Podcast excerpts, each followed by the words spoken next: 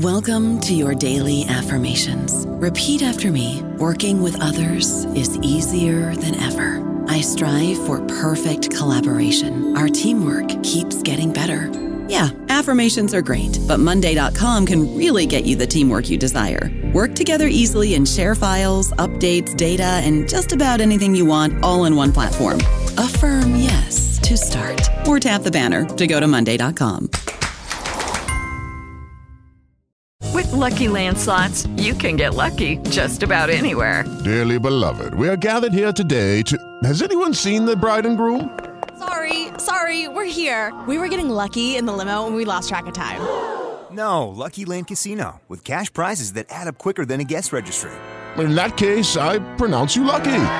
Play for free at LuckyLandSlots.com. Daily bonuses are waiting. No purchase necessary. Void where prohibited by law. 18 plus. Terms and conditions apply. See website for details. Hello, everybody. This is Marshall Poe. I'm the editor of the New Books Network, and I'd like to tell you that we have a new and improved website. It has two new features that we think you'll love. One of them is a vastly improved search engine so that when you type in keywords, you'll get a bunch of episodes really quick. The other is the ability to create a listener account. And in that listener account, you can save episodes for later listening. So you can create a kind of listening list. We think these features are neat and we think you'll enjoy them. Please visit the site today.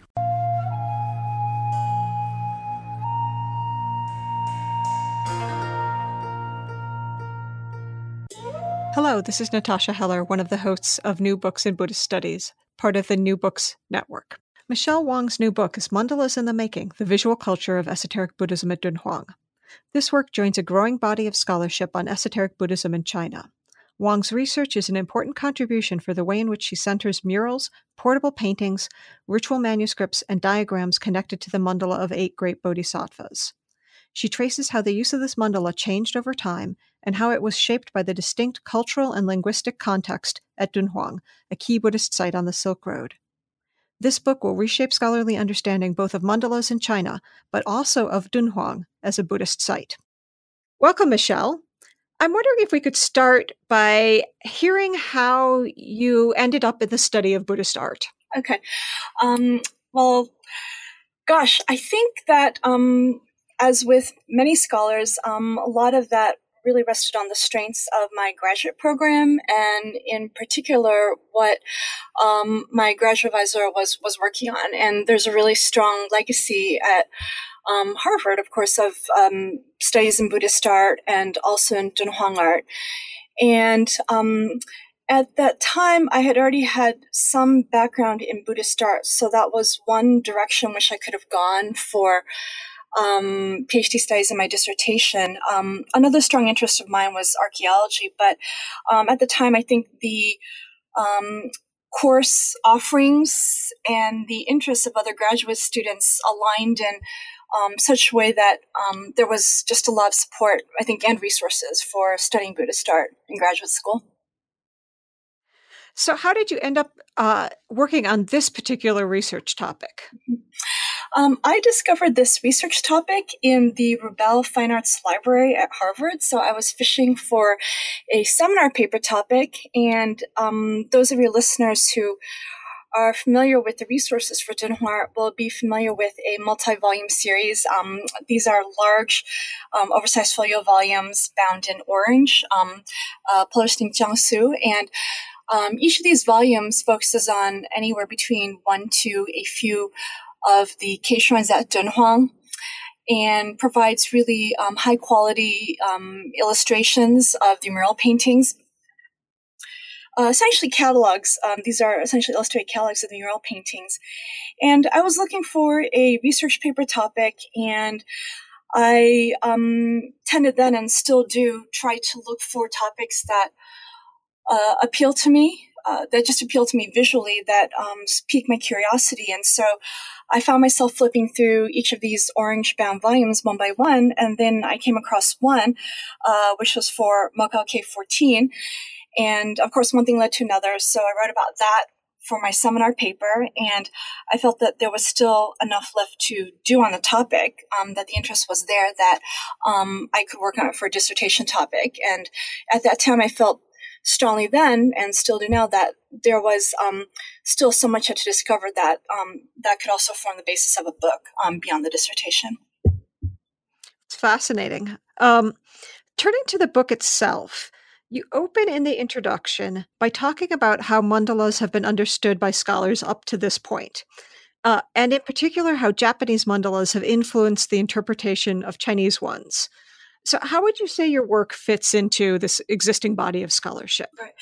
So, I think there's probably a really fascinating story to delve into regarding how our knowledge of um, uh, studies of Japanese Buddhist art, um, the methodologies that we use for studying Japanese Buddhist art and, and Japanese Buddhism have affected um, studies of Chinese Buddhism and Chinese Buddhist art. And what I try to unpack in the introduction to the book is the impact of uh, the Shingon Two Realms mandala, um, studies of the Shingon Two Realms mandala on Buddhist mandalas elsewhere in Asia.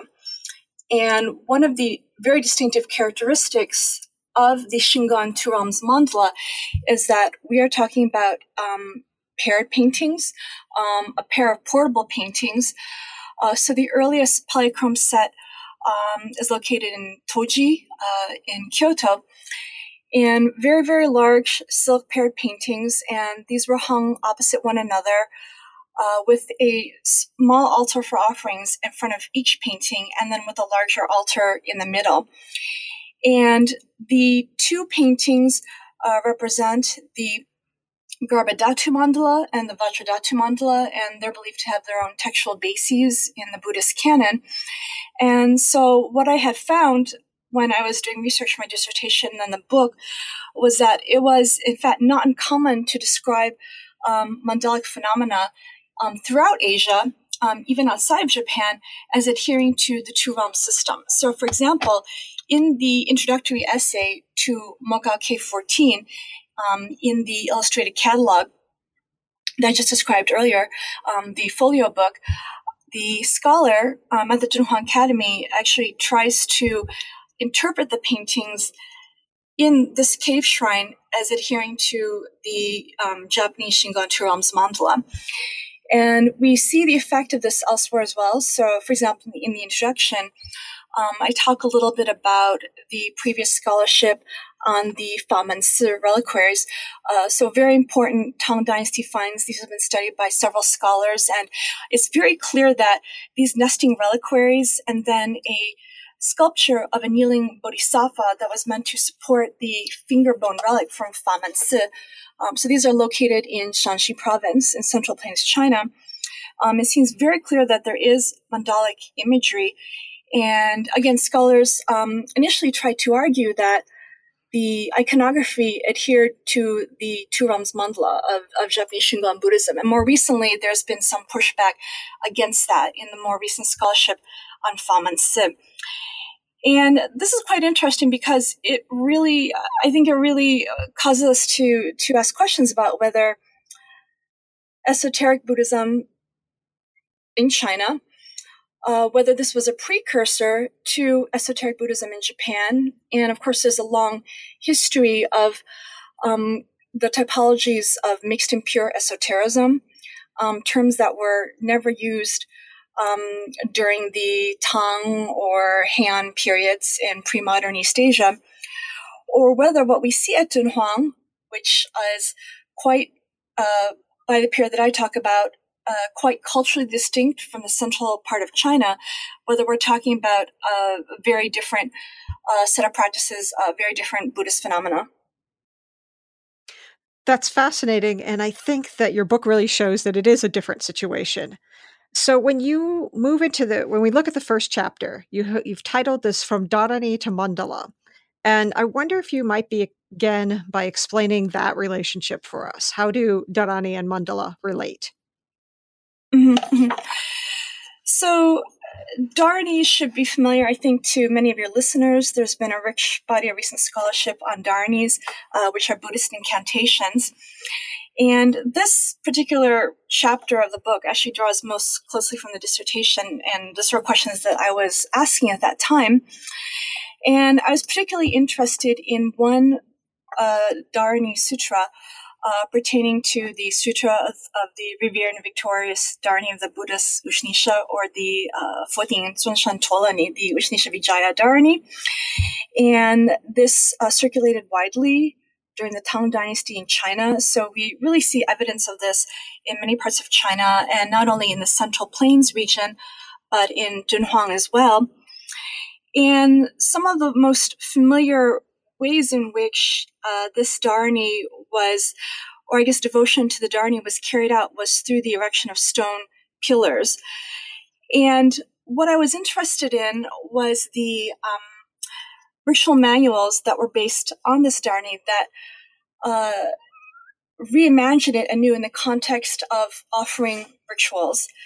And so, what I do in this particular chapter is I look at a series of ritual manuals that are based upon this particular Buddhist incantation.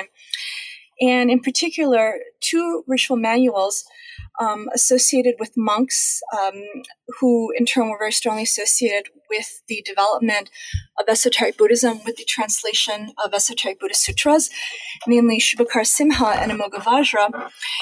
And in their ritual manuals, what we see is that that emphasis on the erection of stone pillars, and these were stone pillars um, that had the syllables of the Dharani, the characters of the Dharani carved on their surfaces. So what we see is that that practice is no longer present in the ritual manuals, but rather what they're describing instead is the production of mandalas, uh, an assembly of deities, and in particular, a configuration in which there are eight attendant deities um, around a central deity, a central Buddha. And each ritual manual uh, describes a very particular type of image making process pertaining to this dharani, uh, pertaining to the uh, ritual offerings based upon the dharani. So, in one ritual manual, in the, let's see,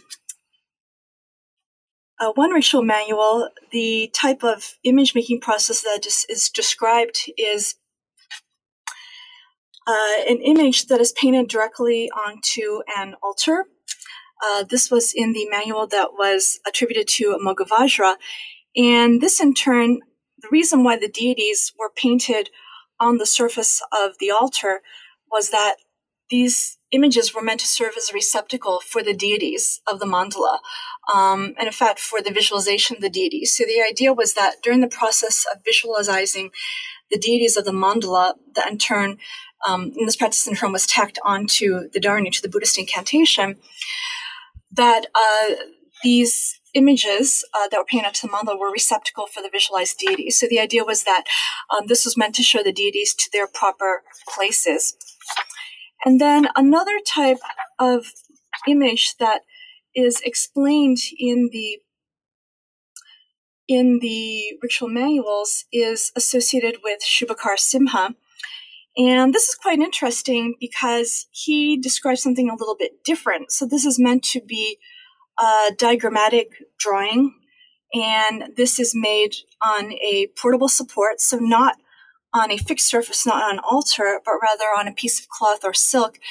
And what he describes is painting a circle and then dividing that circle further into nine circles, and then each of which in turn uh, serves as the uh, place for one of the deities of the mandala. So um, I find this quite fascinating. And of course, whenever we look at this type of material, we have to keep in mind that they are prescriptive rather than descriptive. But it is fascinating to me to think about uh, the various material forms in which mandalas may have taken, and particularly in these ritual manuals that are associated with two very important monks of the Tang Dynasty. Right. So mandalas have this really close relationship with ritual practice. Yes, absolutely. So, in chapter two, which is titled The Crowned Buddha and Narratives of Enlightenment, the mandala of the eight great bodhisattvas is central to your discussion. And I'm wondering, yes. and I know this is a little hard to do through without images, um, but could you describe this mandala? It's so central to your work. Could you describe this for us? Yes, so this is um, an iconographic configuration that takes a number of material and visual forms. So the mandala of eight great bodhisattvas, um, described very simply, pertains to a configuration in which there is a central deity, a central Buddha, and this could vary widely throughout Asia. So, for example, in the material that I discuss, uh, the central deity is commonly Vairocana or Mahavairochana. So, in other parts of Asia, the central deity could, for example, be Amitabha. And some of these variations are inherent in the text pertaining to the Mandala Great Bodhisattvas, in which it is not very clear um, that is the identity of the central deity is not very clear to begin with. And so um, this very likely enabled iconographic variations um, on this program. And in addition to the central Buddha, there are eight attendant deities, eight bodhisattvas, and these could be arranged around the central Buddha in a variety of spatial forms. So they could be arranged, for example, in two vertical rows. And this is a spatial uh, configuration that we see in some of the examples of the Mandala of Eight Great Bodhisattvas, especially rock carvings that are seen in early Tibet. Um, this is also a configuration um, that we see at um, Dunhuang as well, for example, in Yulin Caves um, 20 and 38. And then another spatial configuration is that we might see the eight bodhisattvas arranged instead in two rows on either side of the Buddha. So rather than being arranged in two rows, they would be arranged, excuse me, in two rows, uh, four rows total, excuse me. So two rows on left side of the Buddha and two rows on the right side of the Buddha. And this is something that we see as well at Dunhuang and also in early Tibet. And then finally, another configuration is one in which the eight bodhisattvas are arranged in a circular form around the central Buddha. And this is something that we see at Dunhuang as well. And so, in addition to these different spatial configurations, uh, the mandala also appears in a variety of material forms. So, in some cases, this was a fixed image. So, there are some well known examples of this particular mandala in Western India. Uh, so, and uh, let's see, there are also uh, examples that are painted on silk. So there's one important example uh, that's housed in the British Museum. And then, of course, this was also conveyed in mural paintings as well. So this there are a lot of variations, uh, both in the spatial arrangement of the deities and also material format throughout Asia. So, in this chapter, which I've I mentioned the title, you talk about a, cr- a crowned Buddha. Um, and how the image of this crowned Buddha points to another understanding of enlightenment. So, what does this crown Buddha represent?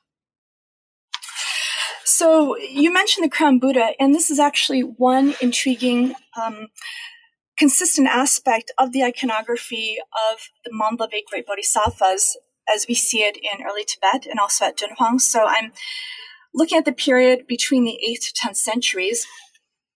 And this by this appellation crown Buddha, we are referring simply to a central Buddha who wears a tall crown.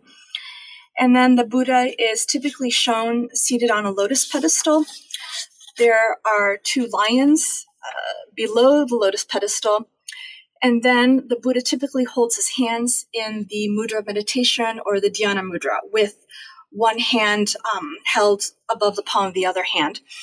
And I think the consistency in the lion throne and in the uh, mudra of meditation, the dhyana mudra, and also the crown is very important to point out because, as I mentioned earlier, there are many variations on the Mandala of eight great bodhisattvas, not only in the spatial layout of the attendant deities, but also in the central Buddha uh, itself. And so this is something that we see in early Tibet and also at Dunhuang. And what drew my attention in looking at the scholarship on the Mandala Great Bodhisattvas, um, especially in the context of early Tibet, uh, was that they frequently evoked Akanishta heaven. And I started to look into this a little bit more, especially into the textual sources pertaining to Akanishta heaven. And as it turns out, this is a realm that is referred to in a number of Buddhist texts both pertaining to, uh, I guess, what we say exoteric as well as esoteric Buddhism. And this relates to the heaven of the final limit of form. And more simply put, this was where Shakyamuni is described in a variety of texts as having been crowned by the Buddhas of the Ten Directions. Um, so this would account for the crown worn on the head, um, and then is recognized as Mahavairochana. And so I interpret the iconography of the crown Buddha then in light of these consistent iconographic characteristics. Um, see it on the lion throne, uh, the Dhyana Mudra, and also the crown. And also in light of two narratives pertain to the Buddha's enlightenment. Um, so I have just described one, um, that is what I would characterize as the alternative understanding of the Buddha's enlightenment, um, that is his coronation in Akanishta heaven. And then the narrative of the Buddha's enlightenment that many of us are more familiar with is the story of Siddhartha Gautama meditating under the Bodhi tree. Um, and then, of course, uh, withstanding the assault of Mara and then uh, attaining awakening um, by daybreak. So, because of the conjunction of the mudra of meditation and also the crown more on the Buddha's head, um, I conclude that these collectively pertain to the Buddha's meditation, or I should say Siddhartha's meditation, or the Bodhi tree, as well as the coronation in Akanishta heaven. So I believe that in this particular context, that is in the context of early Tibet and then the Tibetan period at Dunhuang, and also the post-Tibetan period, um, so this spans the 8th to 10th centuries, that this might, this particular iconographic form, the crown Buddha in the context of the eight Bodhisattvas mandala, might have been drawn from a conflation um, of these two narratives of enlightenment. That is both the meditation under the Bodhi tree as well as the coronation um, of the Buddha's Mahavairochana and Nakanishta heaven.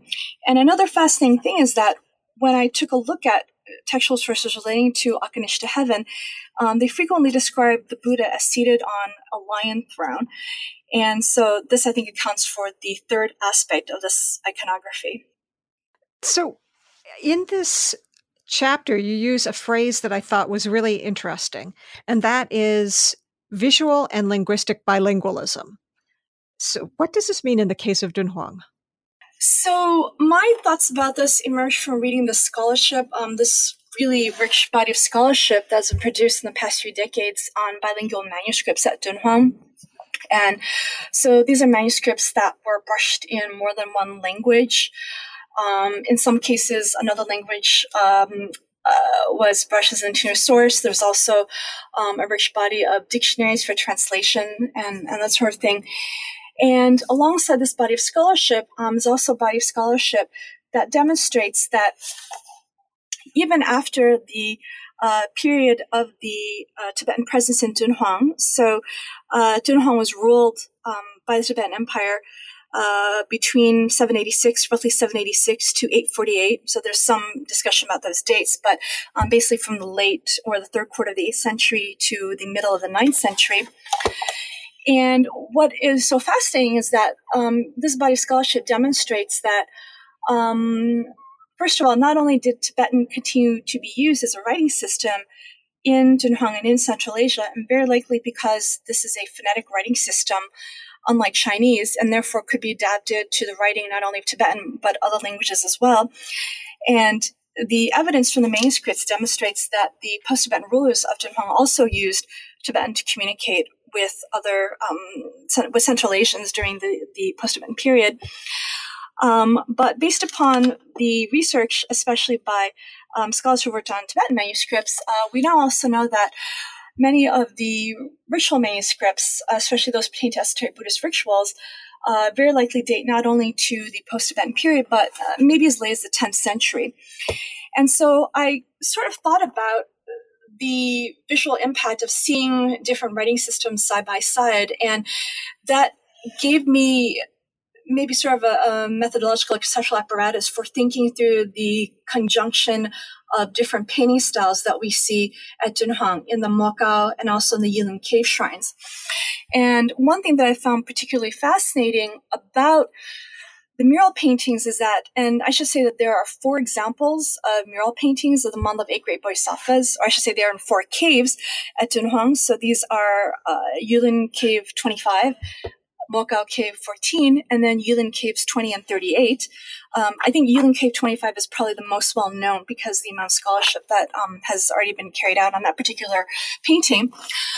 Uh, but going back to what I was saying then about the different painting styles is that I had noticed for some time that it seemed very obvious to me that the um, mandala Great Bodhisattva was, was painted in such a way that it looked very Tibetan in style. And what I mean by this is um, an, an, elongation and uh, robustness um, in the body. Um, and this is very different for what I characterize as the Tang style uh, in which the face and the body are very, very round, uh, without the kind of elongated, sensual quality of the Tibetan style. And uh, there are, of course, issues associated with terming one style Tibetan one style Tang. But um, the reason why I use these terms is because I believe that the painting styles were employed simultaneously in order to suggest um, perhaps the, the coexistence of uh, Tang and Tibetan cultures at, at Dunhuang. And so uh, we not only see the conjunction of the Tang Tibetan painting styles, uh, but in some cases, um, what's really fascinating is that at Yulin Caves 20 and 38, there are paintings, two paintings in both caves of the Eight Great Bodhisattvas um, that seem to be paired with one another. And what we see is that one of those in one of those paintings, uh, the Buddha is painted in a distinctively Tibetan Himalayan style, and then in the other painting, the Buddha will have been painted in a Tang style. Um, so we actually see those two painting styles literally face face to face with one another. And some scholars have argued that the reason why we see the conjunction of different painting styles in the cave shrines um, might have to do with their having been painted at different times. And I actually tend to disagree with that because I have visited the cave shrines and I don't see the markers, the obvious markers of overpainting um, that one sees in other cave shrines. And I instead I try to think of the conjunction of painting styles um, in a way that might bring us back to the bilingualism that we see in the Dunhuang manuscripts. And so I tried to think of this as a purposeful mingling of um, painting styles rather than uh, painting styles that were attributed to different historical periods. So, in essence, what I was trying to do was to look at the Dunhuang manuscripts not only as a basis for the iconographic programs of cave shrines, but to sort of dig a little bit deeper and see whether there was anything else going on in the manuscripts that is um, putting the two languages, Chinese and Tibetan, side by side, and whether that was reflected in other ways in the cave shrines as well. And I think that that is reflected in the conjunction of the Tang and Tibetan painting styles. So you've just used the phrase purposeful mingling, and that has a lot to do with the history of Dunhuang. And so, thinking about turning to chapter three, which is titled Mandalas and Historical Memory, in that chapter you began with Zhang Yichao ousting the Tibetans in the mid 9th century. Why was this particular event significant in tracing the use of mandalas at Dunhuang? Mm-hmm. Well, we know that the eight great bodhisattvas was very important under the Tibetan Empire, even prior to um, the historical event that you that you just alluded to, that is uh, Zhang Yichao's ouster of the Tibetans from Dunhuang. Um, there are, of course, also still some questions remaining about how large that Tibetan presence actually was and how large the population was even after this particular event. And the Mandala Bodhisattvas was important um, because there are a few examples in which uh, the dedicatory inscriptions state that the mandala was painted in order to commemorate a peace treaty, a very important peace treaty um, of the 820s between the Tang and Tibetan armies.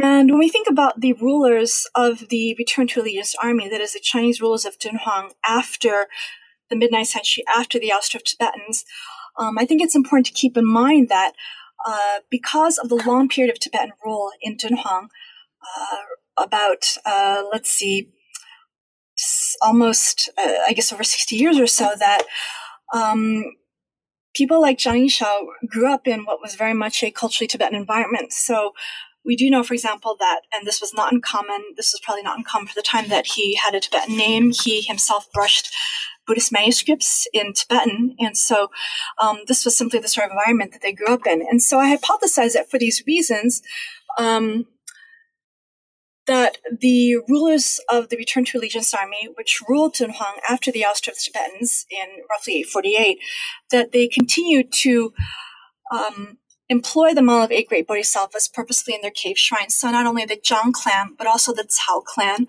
which ruled Dunhuang uh, after the, the Zhang clan uh, lost power. And and so I think that this could explain, for example, the continuation of the mandala of eight great bodhisattvas at Dunhuang really well into the return to allegiance army period.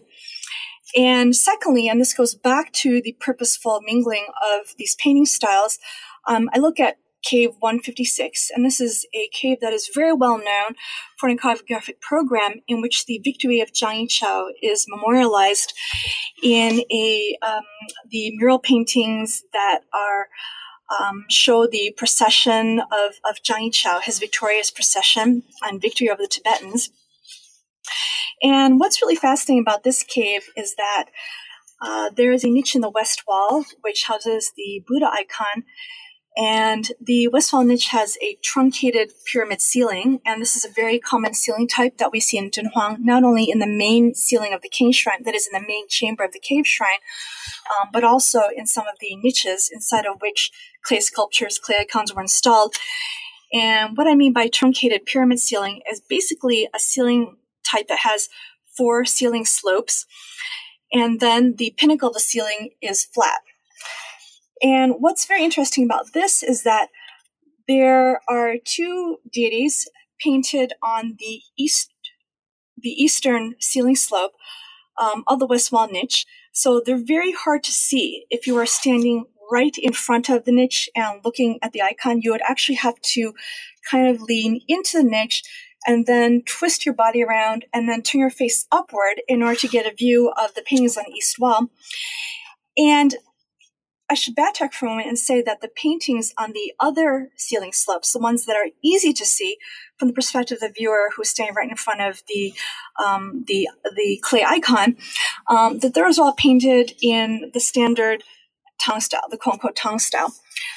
Um, but the paintings that are located on the east ceiling slope are painted in what I describe as the Tibetan style, and they're very much hidden from the viewer.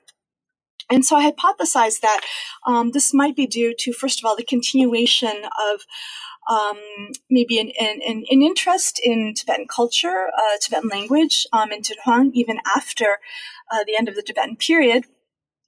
And secondly, that it might have been hidden from view because uh, from historical chronicles, it seems very likely that even though the Zhang clan pledged allegiance to the central Tang court in Chang'an, that there was still some um, suspicion about where their loyalties actually lay. So we know, for example, that uh, Zhang Yichao sent envoys multiple times to Chang'an before receiving official recognition from the court, and then also his older brother had to stay in Chang'an as a hostage in order to demonstrate the loyalty of the clan.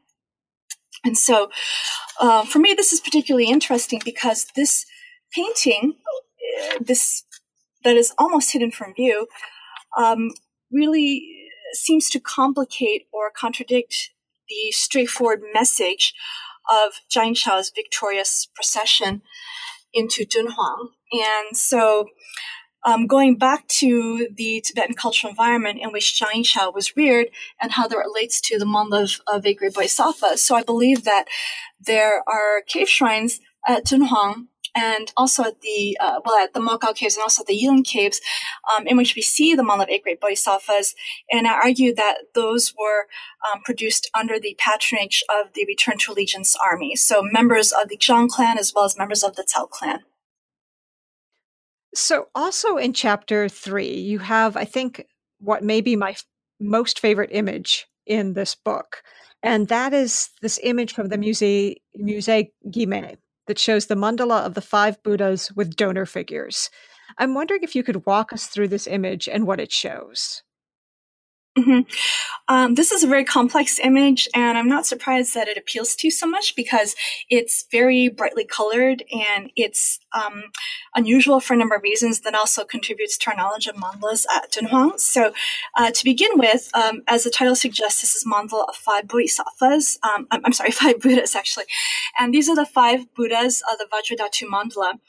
And this goes back to something that we were discussing earlier um, in our conversation, which is how this work, um, this book, fits into the scholarly discourse, or maybe responding to the um, emphasis, the position that studies of Japanese mandalas have had in the interpretation of mandalas elsewhere in Asia.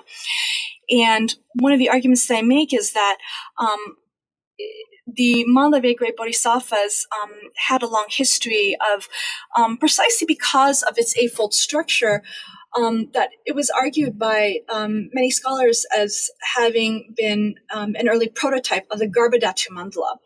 And the reason for that is that at the very center of the Garbhadhatu mandala, we actually see Mahavairochana in the center of an eight petaled lotus.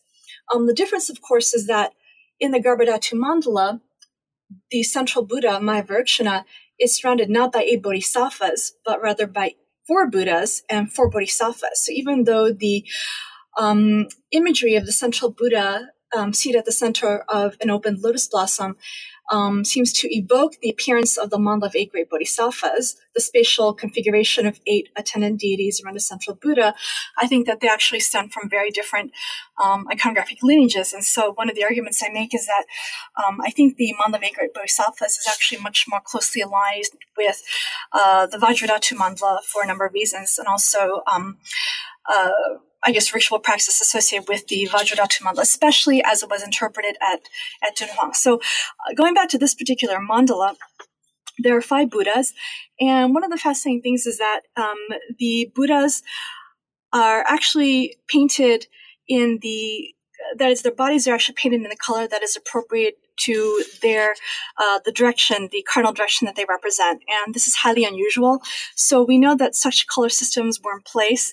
Uh, so for example um, we have mahavairochana in the center again crowned and uh, seated upon a lion throne and with his hands held in the dhyana mudra, the mudra of meditation, and his body is painted gold. And then we see um, Ratnasambhava, the Buddha of the South, with blue skin corresponding to that cardinal direction, Amitabha um, representing the Western quadrant with red skin. And we really don't see these color designations in other images at Dunhuang, so this is highly unusual. And so the central Buddha, Mahavairochana, is in the center, and then four corners opposite him are the four Buddhas representing the four cardinal directions, the four Buddhas from uh, so these represent collectively the five Buddhas of the Vajradhatu mandala. And these take up roughly two thirds of the upper part of the painting. Um, and I should also mention this is a very small painting, and this might suggest the circumstances of the patronage. So um, the total height of the painting is just a little over 100 centimeters. So this would actually be around uh, 40 inches or so, so definitely under four feet. So this is not um, a spectacularly huge painting. So when we think of mandalas, again, I think a lot of us tend to think of the two realms mandala, and which are very, very large. Um, you know, we've all seen them reproduced in textbooks. Um, this is actually rather a small, intimate image, and that might pertain to the fact that this was actually uh, that the donors um, um actually came from from a family, and that this particular mandala painting was uh, from the dedicatory inscription seemed to have been um, that the occasion for the production of painting must have been the occasion of a mortuary ritual for one of the family members. So going back to the painting then, the upper two thirds are taken up by the five Buddhas, and not only are they painted, um, their bodies painted different colors, but they're also seated on pedestals, and each of the pedestals is um, the animal that is uh, the animal mount that is supposed to be the animal mount of that particular Buddha representing a particular quadrant. And then we also see other deities attending the uh, Buddhas. Um, and in particular, we see um, the offering goddesses, um, the eight inner and outer offering goddesses of the Vajradhatu mandala. Uh, so, as I mentioned earlier, in the images from early Tibetan Dunhuang, the central Buddha of the, the eight bodhisattvas mandala um, could be Vairocana or Mahavairochana. And one of the clearest distinctions between the two is that in images of Mahavairochana, both in the context of the five Buddhas of the Vajradhatu Mandala, and also in the mandala of great bodhisattvas, is that we see the Buddhas, in this case, or bodhisattvas, accompanied by the inner and outer offering goddesses. And these are some of the minor deities uh, that we see in the Vajradhatu Mandala, both in the more abbreviated form, um, which we see only the five Buddhas, um, in the more complex form of the Vajradhatu Mandala in the Shingon tradition, and also in the context of the eight Bodhisattva Mandala, in which the central deity is, is Mahavairochana, that is the esoteric Mahavairochana rather than Vairochana. Uh, so we see the um, offering goddesses as well. And then if we move further down the painting, we see an offering altar. So previously I discussed uh, the uh, uh, altars as support for the visualization of deities of, of, a mandala. And this is quite interesting because we can actually um, see there are perspectival shifts throughout the painting. And so we can see this mandala altar. And we know it's an altar because there are lamps on either side and ritual implements. Um, such as water bottles and, and, offerings and so forth. Um, and we can see it as if we're looking at it face down. And at the very center of this mandala offer is an eight petaled lotus blossom. So interestingly, this seems to maybe suggest um, precisely the sort of altar um, on which the places of the deities were painted. And then at the bottommost part of the painting, we see the donor images. And here there's yet again another perspectival shift in which these figures are foreshortened and they occupy a clearly defined ground plane. So we can see a number of female donor figures to the left side of yet another offering altar. Um, again, with offerings and then with lamps. And then on the right hand side, we can see a monk donor and then um, other male donor figures. And the donor figures on both sides of the altar are kneeling on mats and they're facing the center. And going back to a point that I made earlier, that this small scale intimate image seemed to have been sponsored on the occasion of a mortuary ritual. Um, based on the donor inscriptions, uh, we can tell that um, that uh, the male donor figure on the right hand side to the right hand side of the monk or behind the monk um, was actually the deceased father of the donor. And uh, the female donor figures also represent deceased family members. So the deceased mother of the donor and the deceased daughter of the donor. Uh, so it seems very likely that a living donor commissioned this painting in order to sponsor a mortuary ritual for the deceased family members. And so this seems to bring together the family members in the performance of a ritual. So we see them kneeling and facing altar, um, kind of suggesting the continuation of such rituals um, in death, even even as in as in life. And what's particularly fascinating about this image is that um, not only is it highly complex um, and very colorful with the color designations for the bodies, but uh, we see mandalas referenced a number of times. So we see the five Buddhas of the Vajradhatu Mandala at the very top of the painting, um, as I mentioned, occupying really almost two thirds of the painting. And then we also see the altar, uh, which has an eight petal lotus. And that also suggests, um, because of its structure, um, this eightfold structure that's very closely associated with mandalas, it also suggests perhaps another mandala, perhaps something um, maybe generated through a process of visualization, meditative visualization. So this image really shows how mandalas were connected to rituals. And that's an issue you also mm-hmm. take up in chapter four, which is titled Mandalas, Repentance, and Vision. And in particular, here you're concerned with repentance rituals and taking the bodhisattva precepts. So, what role do mandalas play in this particular context?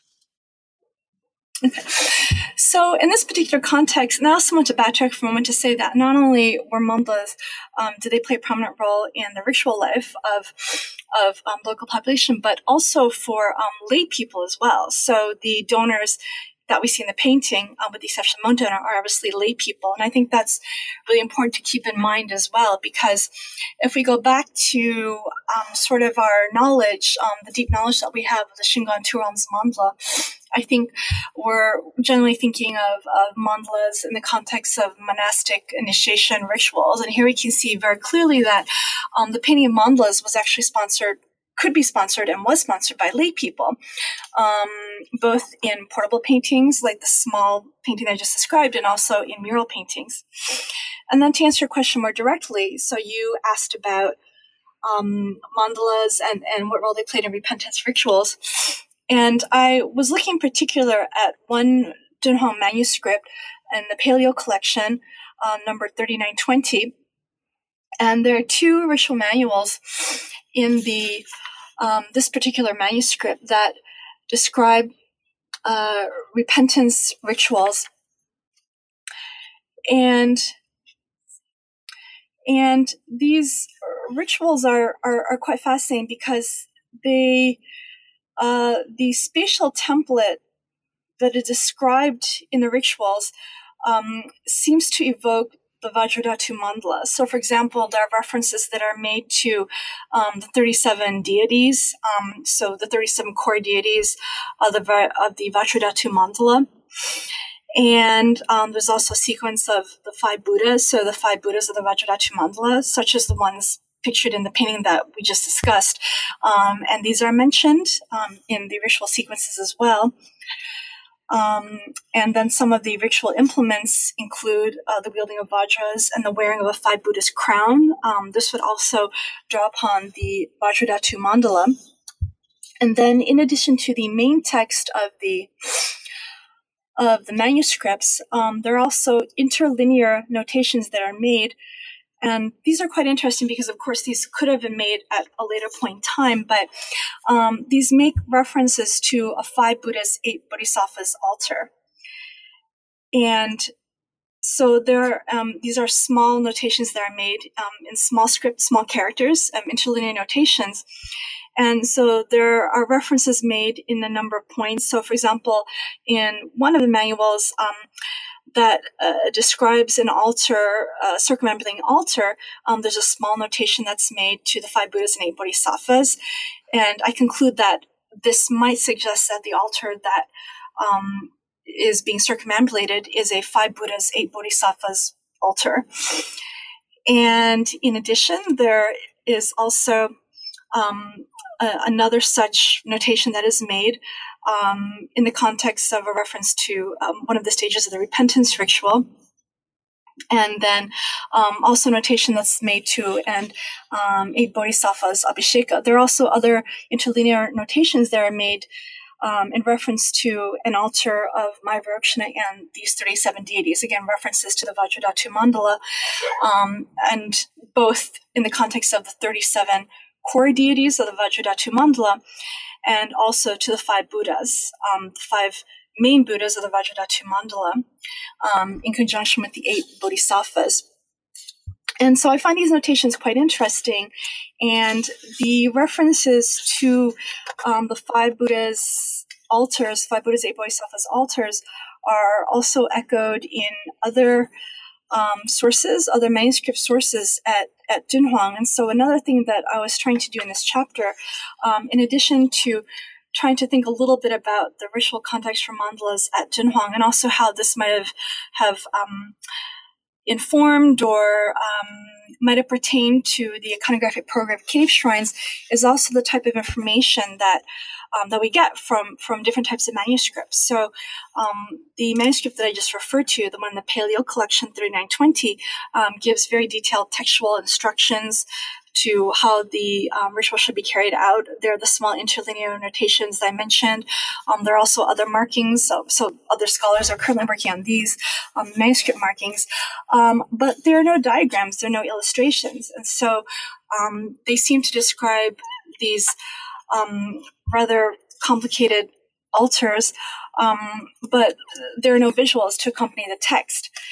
Uh, and then in this emphasis on um, conveying information textually rather than visually um, is carried out in in another manuscript, which um, also describes altars. Again, some pertain to the five Buddhas and also to the eight Bodhisattvas. Um, and then we have yet another manuscript, also from the Pelliot Collection, 2012, in which we have uh, diagrams of altars and no text accompanying to them, uh, accompanying them. So, so it's it's fascinating to think through how uh, practitioners at Dunhuang might have made use of these different types of materials and how they might have relied on a, a set of materials rather than one manuscript alone in, in order to learn uh, the sort of practices that were carried out um, that in conjunction with with the mandalas. So, chapter five takes you, as you title it, beyond the mandala, and here you focus on the sutra on the names of the Buddha, and also on different representations of bodhisattvas. Um, and especially important in this chapter is the influence of the Gandavyuha chapter of the Avatamsaka Sutra. Could you explain how this all connects for us? Yes, yes. So I was actually really fascinated by something I read in literature um, that pointed out that in the Gandavyuha chapter, and the Gandavyuha chapter relates the pilgrimage of Sudhana, the boy pilgrim Sudhana, who visits uh, 53 um, uh, spiritual mentors or, or Kalyana Mitra in order to learn the uh, way of the Bodhisattva. And um, there's a sequence of eight goddesses um, among these 53 uh, Kalyana Mitra um, in which they are arranged in a circular fashion um, at Bodhgaya, which of course was the site of the enlightenment of Shakyamuni under the Bodhi tree. And this seems to suggest a circular arrangement that is, is very mandala like, um, similar in fact to the circular configuration of eight bodhisattvas that we do see in, in some of the imagery, in, in, in, for example, in the mural painting in, in Mogao Cave 14.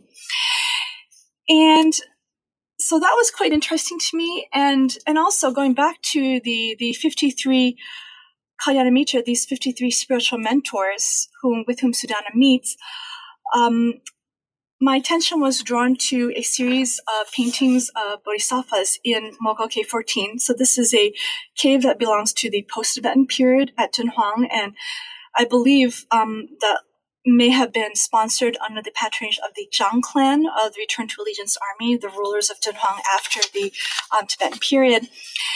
And there is a sequence of bodhisattvas, and these spread across all four walls of the cave shrine. And there are 51 of them altogether. And they're actually quite quite tall. They're not quite life size, but they're actually rather tall, um, strikingly tall. And in addition to the 51 bodhisattvas, there are also large paintings flanking the entrance, which is on the east wall of Manjushri and Samantabhadra. And what I found particularly compelling is that if we add together the two paintings of Samantabhadra and Manjushri, the core bodhisattvas associated with the Avatamsaka Sutra and, and also with the um, also with the Gandavyuha chapter, so the um, the first and last uh, spiritual mentors with whom Sudhana meets, um, that if we add those to the 51 bodhisattvas, um, that this actually forms a cycle of 53. And I found the number to be highly suggestive, and I want to look into this a little bit further.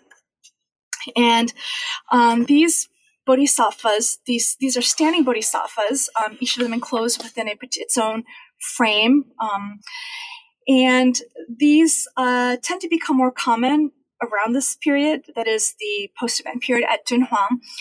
And uh, they do not appear in other caves in such great numbers, and they do not appear spread across all four walls.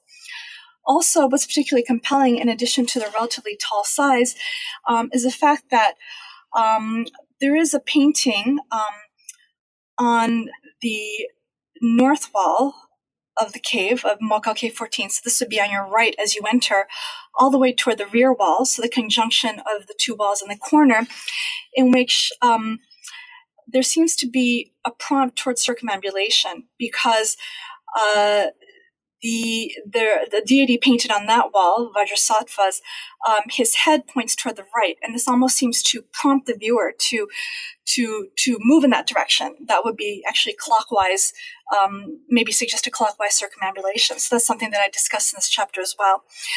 Um, so there seems to be kind of a, a, a spatiality and, in a sequence, um, um, in a sense of movement that's prompted uh, by these bodhisattva paintings in conjunction with other paintings in, in the cave. So going back to the Sutra on the names of the Buddha, so in each, um, for the 51 bodhisattvas that are located closest to the floor, and as I mentioned, each of them in their own frame, uh, there's a cartouche. And for most of the cartouches, the um, inscriptions have faded due to sun exposure. And I was able to um, retrieve information from some of the cartouches that are located on the rear wall, on the west wall. And this is because they were shielded from sun exposure by the pillar um, in the middle of the main chamber of the K shrine. So these shielded the inscriptions on the rear wall from sun exposure. And when I punched these into CBETA, I was very surprised to find that um, what I pulled up uh, was actually some hits in the Sutra on the Names of the Buddha, um, which of course is not an esoteric sutra and it has nothing to do with, um, really on the face of it, with the Mandala of Great Bodhisattvas or with the Vajradhatu mandala or with any of the, the sutras that pertain to mandalas. Um, but what the Sutra on the Names of the Buddha um, does have to um, what that does relate to is is repentance, and so I think that um, repentance is a unifying feature in this particular cave shrine. And for those um, in your audience who are familiar with Dunhuang art, um, they will. There are some members of your audience who might be familiar, for example, with the very popular Thousand Buddhas motif at Dunhuang. This is a repetitive motif of small seated Buddhas. And this is a motif that scholars have demonstrated draws upon the sutra on the names of the Buddha. Um, so, what is particularly interesting then about these relatively large bodhisattvas um, in Mogao Cave 14 um, in their names? So, these are actually bodhisattva names um, that were brushed inside the cartouches located um, next to each of the bodhisattvas. Um, is that the Sutra on the names of the Buddha not only conveys the names of the Buddhas, um, but it also conveys the names of bodhisattvas as well, um, and sutras names also. Um, so this seems to be um, um, maybe form of repentance that emphasizes bodhisattvas rather than the Buddhas, the Buddhas that we commonly associate with the thousand Buddhas motif at Dunhuang. And the emphasis on Buddhas, bodhisattvas, excuse me, also brings me back to the eight bodhisattvas and um, I uh, my attention was drawn to the uh, Bhadrachari, and this is also important in the context of um, the Gandavyuha um, and the the Avatamsaka Sutra, and this is um, so this is a, a text that was attended to appended to the Gandavyuha chapter, and um, this exists in several forms uh, from Dunhuang. Um, so we see this represented in the Dunhuang manuscripts. And this is important, I think, for two reasons. Uh, first of all, this also formed the basis of repentance rituals. And secondly, there is one particular translation of the Bhadrachari um, attributed to Amoghavajra, um, in which and this is distinct from the other translations of the Bhadrachari, uh, because there is a eulogy of the eight bodhisattvas on the mandala of eight great bodhisattvas inserted into the um, into this particular translation into the Bhadrachari. And so I speculate that since it has already been demonstrated that mandalas uh, play a role in repentance rituals, um, that the bodhisattvas painted in Mogao Cave 14 also likely pertain to repentance rituals, that that perhaps the of eight bodhisattvas may have had um, yet even greater resonance in the context of repentance rituals, in that they are referenced in the Bhadrachari. And that in turn might serve as a link between um, the sequence of bodhisattvas, the 53 bodhisattvas, and the um, the great bodhisattvas. Um, that is, the eight bodhisattvas may have made sense equally in esoteric contexts. Um, and it's also a motif that appears in, in other contexts as well that are not necessarily esoteric. So, in the context of the Bhadrachari, which in turn was associated with um, the Gandavyuha chapter, so um, a source which is decidedly non esoteric. So, this is sort of a long winded way of, of saying that um, the Mala of Eight Great Bodhisattvas uh, played an important role in repentance rituals, and that uh, the repentance rituals uh, very likely drew on a number of sources. Um, I think that this helps us understand um, the iconographic program of one of the cave shrines at Dunhuang Mogao Cave 14, which contains an important example of the mandala of eight great bodhisattvas. Um, at the same time that the uh, repentance rituals and the residence of the Malay Great Bodhisattvas uh, may have spanned not only the esoteric traditions, um, but possibly also the Huayan traditions um, or Mahayana exoteric traditions as well. So you've made a really compelling case for the complexity of influences and practices at Dunhuang. And in the epilogue to your work, you refer to Dunhuang as a third space. I'm wondering if to kind of sum up, you could tell us what you mean by this and tell us why you think this site is so important for understanding esoteric Buddhism in China.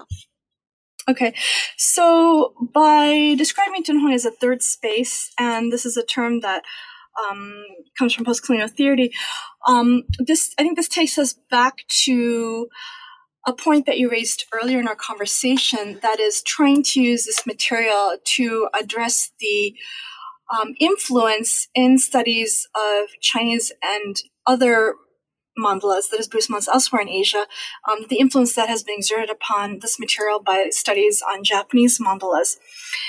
And what is particularly striking about Dunhuang and the Dunhuang mandalas is precisely the way in which um, they really speak to the meeting of different cultures, in particular the meeting of uh, the Chinese and Tibetan cultures. And in some cases, that correspondence, that that dialogue, um, is expressed um, uh, really nice in the spatial way. So, for example, the pairing of mandalas that alternate between the Tang and Tibetan styles. There are also, um, of course, I mentioned earlier the bilingual manuscripts. Um, there are also cartouches um, associated with the Mandalay Great Bodhisattvas that were oriented vertically as well as horizontally in order to accommodate Chinese as well as Tibetan scripts. Um, but yeah, in other cases, uh, there are diagrams. So there are also diagrams, um, ink monochrome diagrams of mandalas, which have no inscriptions.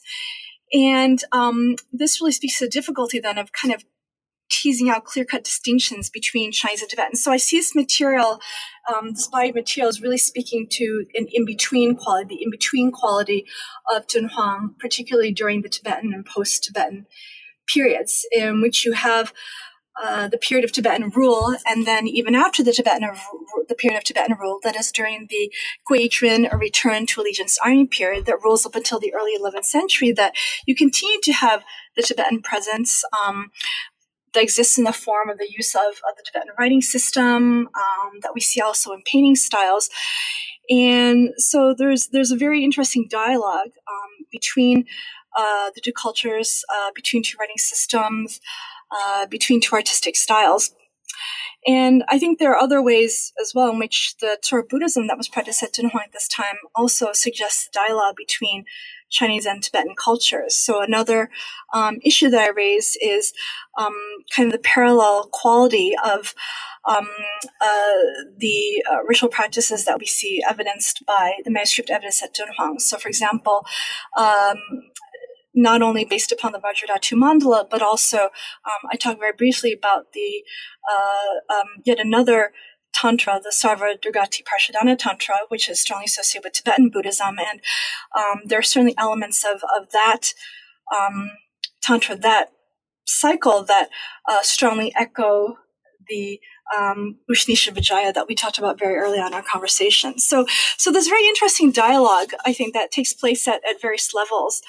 Um, in religious practice, um, in artistic practice, um, in manuscript culture and um, and I think it really speaks to the um, hybrid quality, uh, the multicultural nature of of Dunhuang, and and so this I think is really important to keep in mind when we're thinking about a very specific context in which Buddhist mandalas developed, um, a very specific uh, spatial, geographic, cultural context um, that might have been very distinct from what was happening in Central Plains China. Michelle, we've taken up quite a bit of your time, but before we go, I want to ask what's next for you? Are you working on a new research project or do you have plans for one? Um, well, I'm currently working on an article length project, and this extends my interest in the uh, post Tibetan period at, at Dunhuang, and it's on paintings of uh, Mahamayuri, um, an esoteric Buddhist deity, uh, commonly shown seated on a peacock mount. And so I'm interested both in mural paintings and also in one example of this particular deity, the um, Peacock Wisdom King, um, um, that was painted as a portable painting. So I'm interested in um, for example, why these images uh, appear at Dunhuang only during the 10th century, and uh, whether there may have been um, some connection between the circulation of these images to Dunhuang and the intermarriage uh, between the Cao clan. Uh, that ruled Dunhuang in the post-event period and the kingdom of Khotan. Um, and then the long term, I'm pursuing a project on Buddhist sculpture, and here I'm particularly interested in uh, materiality and um, in sort of ways of thinking about how materiality might have informed the sacrality of Buddhist sculpture. So, um, right now, the plan is to explore Buddhist statues that were made in different materials. Um, so one of which is sandalwood, and the resonance of sandalwood in Buddhism, you know, I think is very obvious. And other materials would be uh, stone, um, maybe bronze, and, and so forth. And this was really sparked by an article that I did earlier on miracle tales um, concerning statues that came to life, and and their descriptions, kind of very precise descriptions of of statues that were discovered under rather fantastical, um, even miraculous circumstances, and and with a lot of attention being paid to their material properties, and some of the miraculous qualities of those statues in turn um, really came to rest on how the way in which these animated statues behaved, the way in which they moved and interacted with devotees actually defied the limitations of their materiality. So, for example, stone statues that suddenly became very light, um, things of that nature. So, so that's I'm kind of at the beginning of stages of that right now. So we'll see how that goes. That sounds amazing. I, I, will really look forward to your work on statues. And thank you so much for taking time to be with us this afternoon and for chatting with us about your book. Okay, thank you, Natasha. It was a real pleasure. Thanks for joining us on New Books in Buddhist Studies, part of the New Books Network.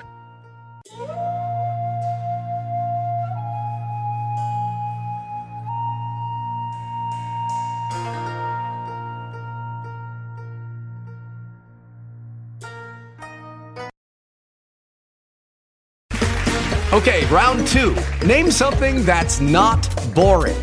A laundry? Ooh, a book club. Computer solitaire, huh? Ah, oh, sorry, we were looking for Chumba Casino. That's right. ChumbaCasino.com has over 100 casino style games. Join today and play for free for your chance to redeem some serious prizes.